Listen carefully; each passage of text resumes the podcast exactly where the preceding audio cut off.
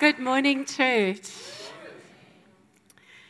It is my privilege this morning to deliver God's prophetic word to every nation, Rosebank. And I want to start with just stating that it's so natural and normal for God to speak to us. It's as natural as my head telling my body, take a step to the left. Jesus is the head of his church. We are his body. And it's as natural for Jesus as our head to speak to us as it is for our head to continually direct and speak to us.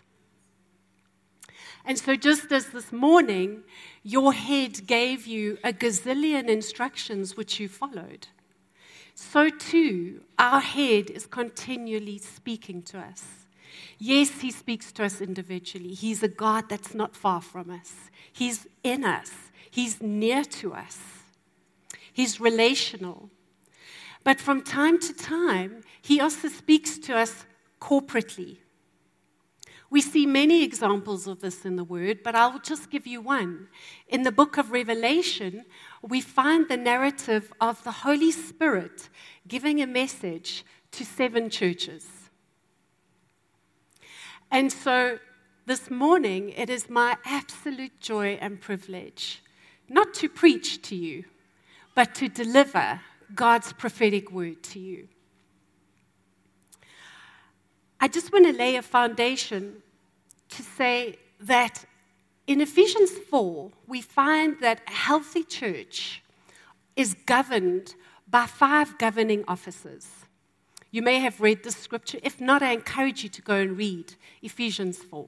The apostle, the prophet, the evangelist, the shepherd, and the teacher. Now, I've got a great way to remind you of what the function of all those governing officers are.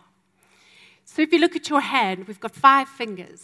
The thumb represents the apostle, it's the only finger on our hand that touches every other finger. The function of the apostle is to govern the church.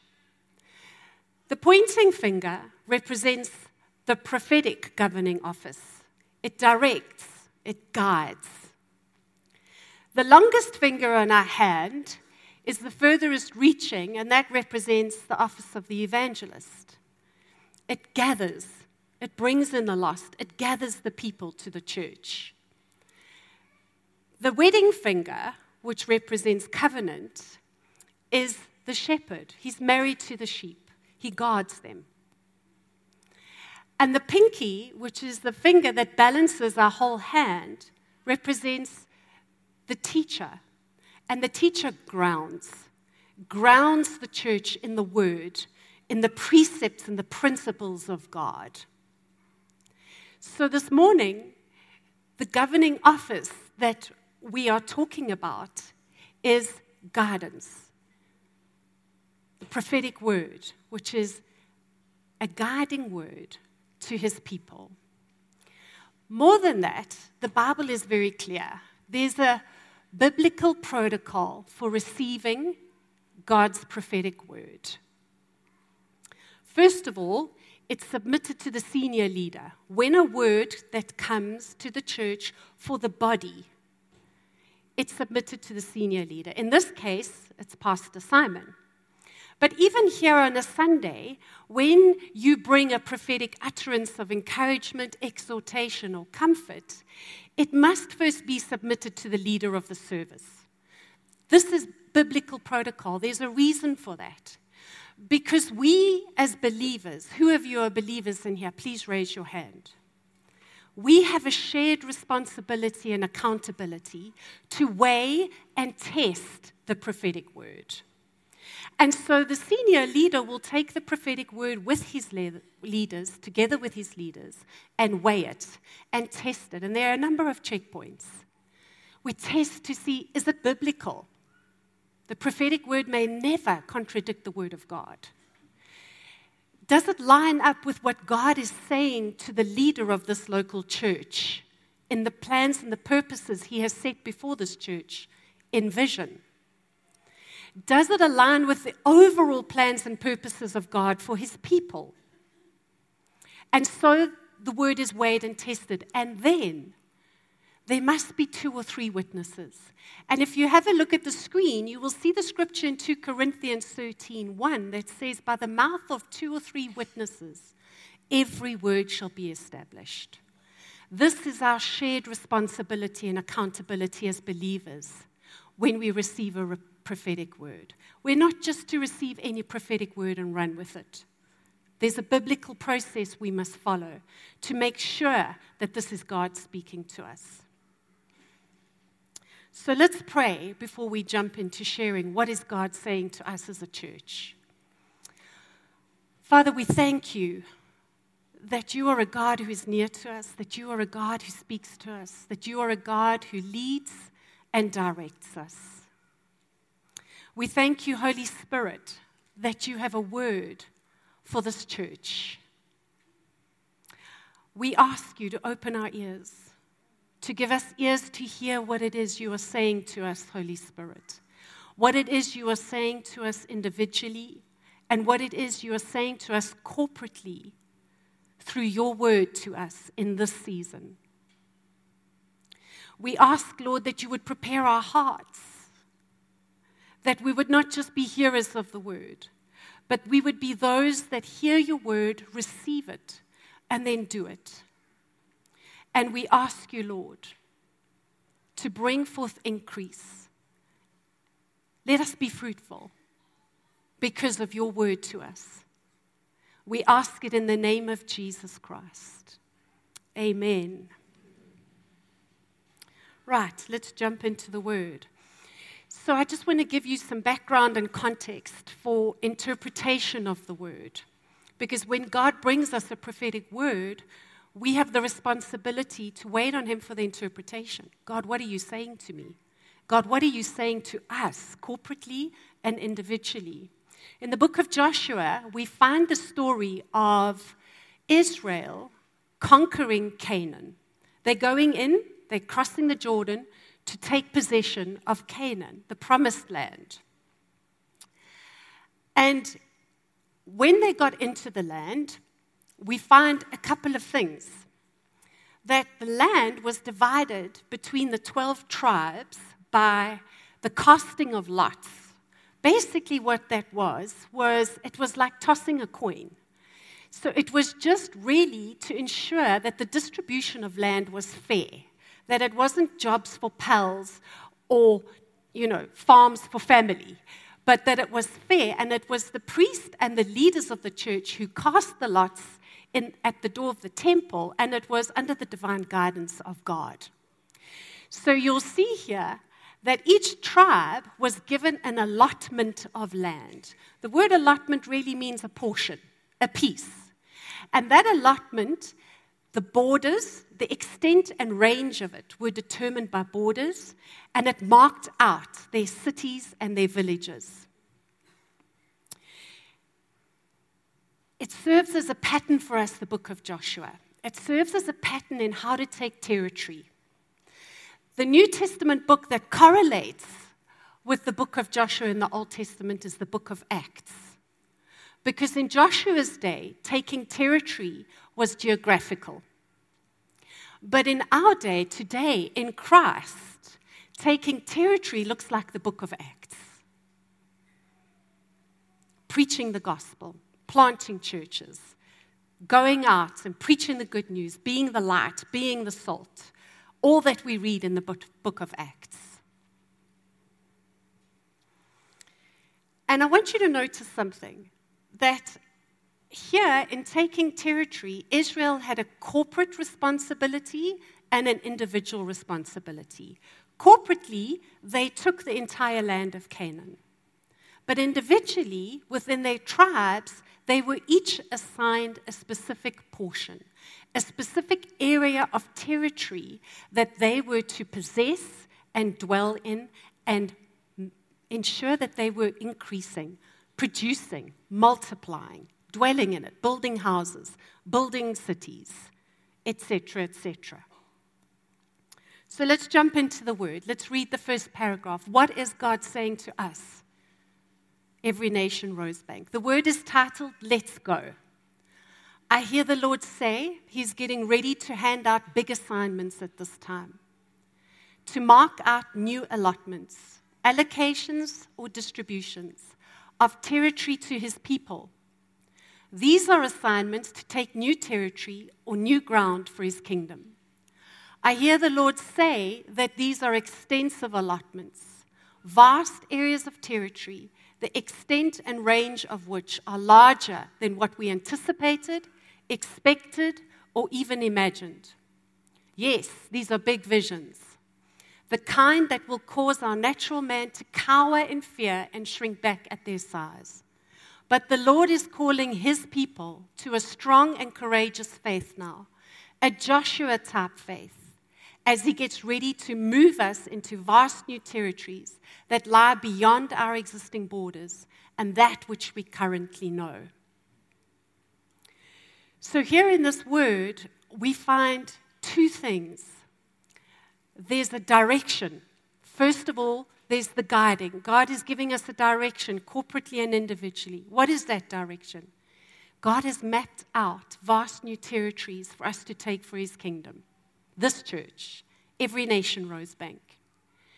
We must therefore expect to receive new assignments in this season.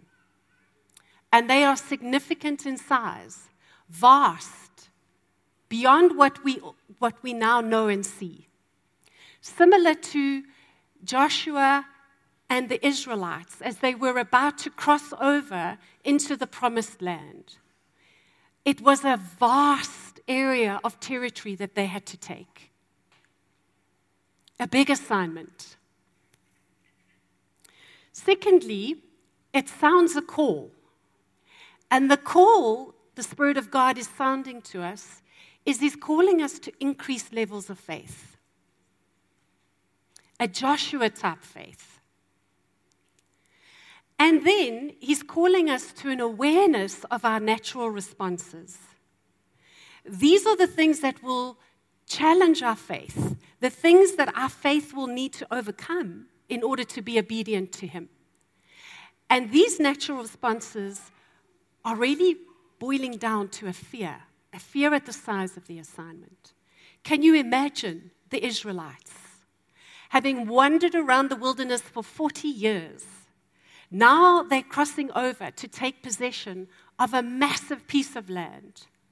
They know that in, their land, in that land there are giants, there are fortified cities, and these people are trained for war. Could you imagine how easy it would have been for them to have rather leaned into their natural responses of fear and say, This is too big for us? I mean, we've been wandering in the wilderness for 40 years. What do we know about war? So, an awareness of our natural responses. Let's move on to the next paragraph. I see that for some, these new assignments will be unexpected. These are those who have already successfully taken territory, possess it, and dwell in it. They have been faithfully working their talents for many years now and feel that it is late in the day, as if their job is nearly done, but the Lord is getting ready to assign further territory to these. He's getting ready to stretch and extend your borders beyond what you already know and currently have. I hear him say to everyone who has, more will be given. See, here the Lord is encouraging a category of us who, who may not be expecting anything more. There's a saying in English that it is late in the day. What it means is that the day is nearly done. There's not much left of the day. And it, it carries with it the meaning that, you know, I've been doing so much that I'm sure there's no more. I think I'm finished. These are, these are those of us who are faithfully working our talents. We already have territory, we're possessing it, we're dwelling in it. The parable of the talents in Matthew 25, you may recall it. It is of a master who's going away and he calls three of his servants, and to each one of his servants, he allocates and assigns some of his possessions. To the one servant, he gives five talents, to the other, two, and to the third, one. And he instructs them that their responsibility is to take that which is given them and to work it and make it profitable, make more, increase. And he goes away. In these times, this was a common practice. Many masters of households who owned lands would go away on business and leave their servants in charge of their possessions to work it on their behalf.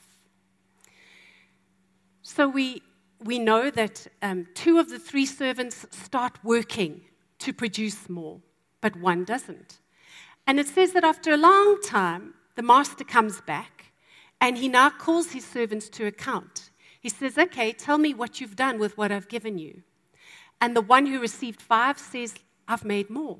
I've got another five. I've been using what you've given me faithfully. The one who had two says, I've been using what you gave me and I've made more. And the one who had one said, I didn't think I could. This is my paraversion. I didn't think I could. I was scared. You know, I saw my limitations in this, so I just buried it. But yeah, you can have it back. And it says, The master said, You wicked servant, and took what his one and gave it to the servant who had the most. And this really is an illustration of the principle of the kingdom of God, which is increase. Wherever Jesus speaks about his kingdom in parables, he's talking about a little that he puts his power on and it produces a lot. There's more. He speaks about the parable of the mustard seed. And he says it's a small seed, but when it's planted, it grows into a tree that provides room for birds to rest in and shade. He speaks about leaven, which is a tiny little amount of something in flour and how it penetrates the whole batch. This is the law and the principle of the kingdom increase. So, God is speaking to a category of us who feel we've been doing stuff for you, Lord. Maybe you're going to choose someone else. He says no.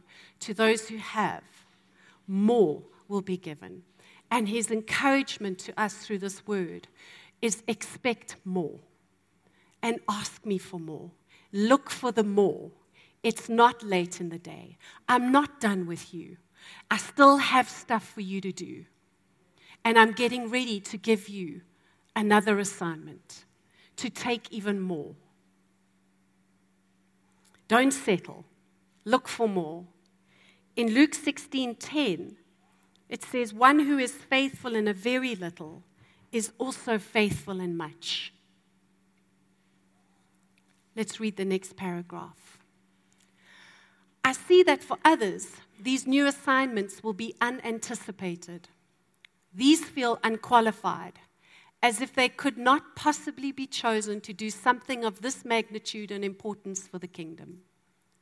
I hear the Lord say to these, No eye has seen, nor ear heard, nor the heart of man imagined what God has prepared for those who love him.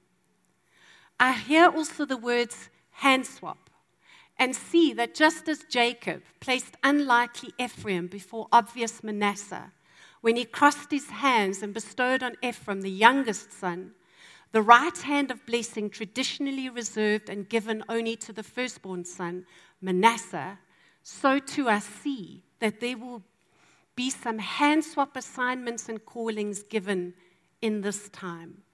God is getting ready to give new assignments to the unlikely and less obvious in the season as he brings many out of the shadows of obscurity and calls them to lead and participate in significant new works.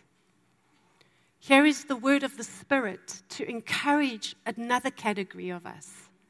Those of us who feel it's unlikely I will be asked to do and lead and participate in anything significant.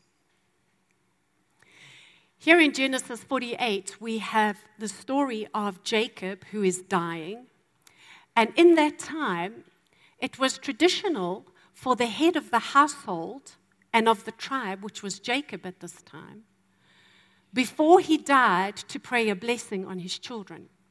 So Joseph, his son, brings his two children to Jacob, who is dying, to receive the blessing. It was also traditional that the firstborn son received the birthright and the, the firstborn blessing. That blessing, drilled down, meant that the firstborn son would take over leadership of the tribe and as head of the family. It also meant that the firstborn would get a double portion. They would inherit a double portion of their father's estate. I know we have similar traditions in some of our cultures here in South Africa as well. Knowing this, Joseph places his firstborn Ephraim at Jacob's right hand to, see, to receive the right hand of blessing. And he places his youngest son at Joseph's left hand. And so, as Jacob gives the blessing, he crosses his hands and he places the blessing of the firstborn that is reserved for the firstborn on the youngest, unlikely Ephraim. And this is not something unusual for God to do. God is continually using the unlikely. We look throughout the word, we see he is sovereign. He independently chooses the men and women he will use for his purposes. He independently and sovereignly hands out assignments. We see it when he chose Seth over Cain, when he chose Jacob over Esau, when he chose Isaac over Ishmael and then remember when he chose David? He was the last of how many brothers? He chose him to be the king. So the Spirit of God is encouraging us not to measure ourselves against one another, not to compare ourselves against one another, not to be like that servant that thought one talent, uh, and, you know, let's just bury it let's leave the five talent and the two talent people to go and do the big exploits for God. No, no, God is encouraging us. He's saying to us, don't disqualify yourself because you think you're unlikely, and there are more obvious ones that you think would be called up to do significant things for God. Say, Lord, I'm available. I'm available. Expect hand swap assignments at this time. Expect, if you're in the shadows of obscurity, for Him to call you out and say, Lord, I'm available.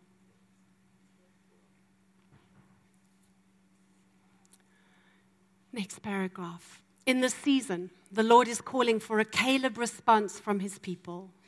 The faith response that says, Let's go at once, for we are well able to overcome. He is looking for those who will not shrink back at the size of the assignment. For men and women like Joshua and Caleb, who by faith will keep him bigger than the vision he will set before them. I hear the Spirit of God calling his bride to a strong and courageous faith in this season, a very courageous faith. And I hear the Lord say, Be strong and of good courage. Do not be afraid nor dismayed, for the Lord your God is with you wherever you go. This is the charge the Spirit of God gave to Joshua as he was about to lead Israel over into the promised land, as they were about to take a massive allotment of territory. I gave you earlier the head and body response. Here, the Spirit of God is calling us to action. When my head says to my body, take a step forward, my whole body follows. And there's a corporate response in that, but there's also an individual response. When my head says to my body, take a step forward, it's not just my foot that goes, it's not just my hand that goes, but all my fingers, each member, my arms, all my organs, each leg, each toe, individually, as the members that make up my corporate body, they all respond and step forward. And so, What is our call to action? What is the Holy Spirit calling us to? What response is He seeking from us? He says He's seeking a Caleb response. So there's a story in the Bible where the 12 spies, Moses sends out 12 spies to go and spy out the land of Canaan. The spies come back. They all see the same thing in the land. They all see the same fortified cities, the same armies, the same giants, the same things. Ten of them, when they come back, give the following report. They say, in looking at the size of the assignment God has set before them and looking at what they have to do to overcome it, they measure the assignment against their own abilities, their skills, their qualifications, their limitations. And it leaves them with this response there's no way we can do that. We've been walking in the desert for 40 years. We were born in the desert. We know nothing about war. These are trained warriors, they've got fortified cities. And so, in measuring themselves against the vision that God has set before them, they lean into their natural response triggers of limitation. I can't do this. Joshua and Caleb, on the other hand, see exactly the same things. But instead of measuring the assignment God has put before them against themselves, they measure it against God. They have a faith revelation that says, God for us, God with us. And they measure the assignment God has set before them against the size of their God. And that translates into a response that says, but Caleb quieted the people before Moses and said, Let us go up at once and occupy it, for we are well able to overcome it. Caleb and Joshua weren't looking at their own qualifications, abilities, limitations. They looked at God. You've mapped out this territory for us to take. You will do it. We will give you our full obedience. That is the call to action the Spirit of God is requiring of us as a church in this season. Faith that keeps God bigger than the vision. So we need to respond. How do we apply this word to ourselves? Well, there's a corporate and an individual application.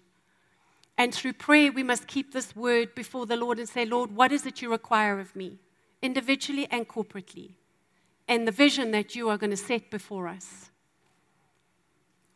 Then we must stir up faith because we are being called to an increased level of faith. How do we stir up faith? Faith comes by hearing, and hearing by the word of God.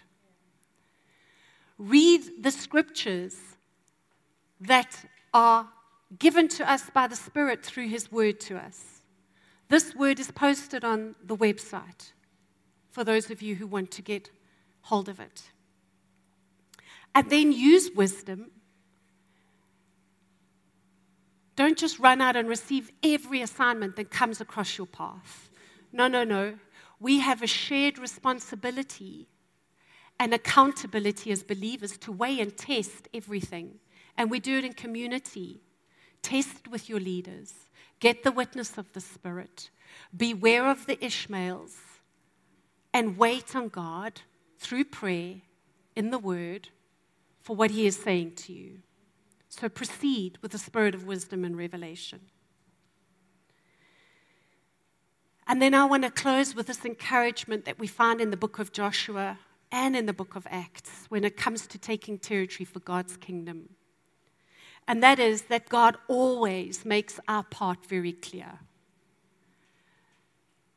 Through Joshua, the Israelites knew exactly what they had to do. Look at the clarity of instruction in taking Jericho march around it seven times, keep quiet, blow the trumpets, then shout. He tells us exactly what to do. He makes our part very clear. And he always takes the biggest role, he always takes the lion's share of the deal. He gives us the easiest part, and then he applies all his strength so that we can do that part. He doesn't even ask us for our might, our strength, our qualifications, our abilities. He says, I will do your part. Give you the easiest part, but I will do it. And really, all he's asking for is our obedience. Our obedience. And just as, as he exhorted Joshua and the Canaanites when they were going to take the land of Canaan and take territory, so too we are exhorted in Ephesians 6:10. Finally, be strong in the Lord and in the strength of his might. He is not asking us to do it. It is his strength. So we don't have to lean into our natural response triggers of we can't do this, Lord. So when, when the head, the Lord Jesus speaks to his body, us, his church, we must respond. So can you stand with me? Let us take time just a moment where we connect with the Holy Spirit. And let us just ask Him to settle this word and what He is saying to us individually and corporately as a body. Let Him just settle it in your heart. Won't you just open your heart to the Holy Spirit right now? Won't you just invite Him? To impart to you and impress upon you what He is saying to you.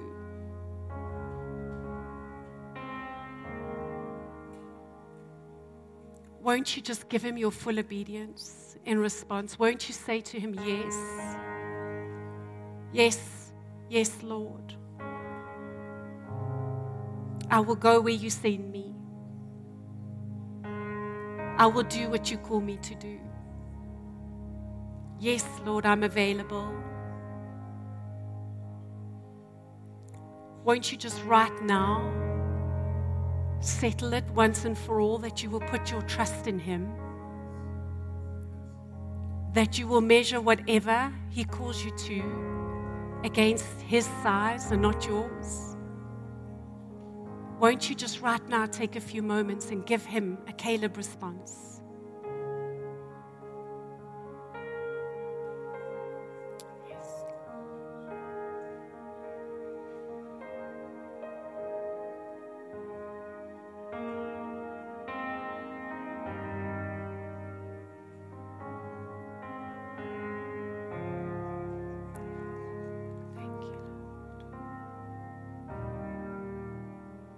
Won't you tell him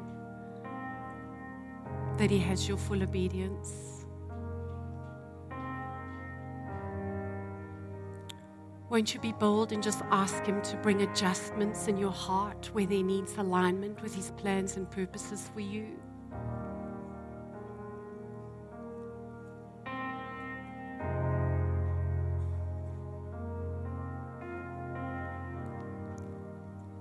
Lord Jesus, we thank and praise you for your word. We thank you that you have given us ears to hear what it is your Spirit is saying to us, corporately and individually.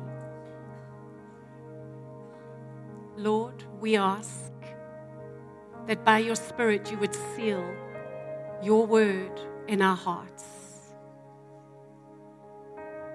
That you would, by your Spirit and through your word, water your word so that it produces and that it is fruitful in response to you.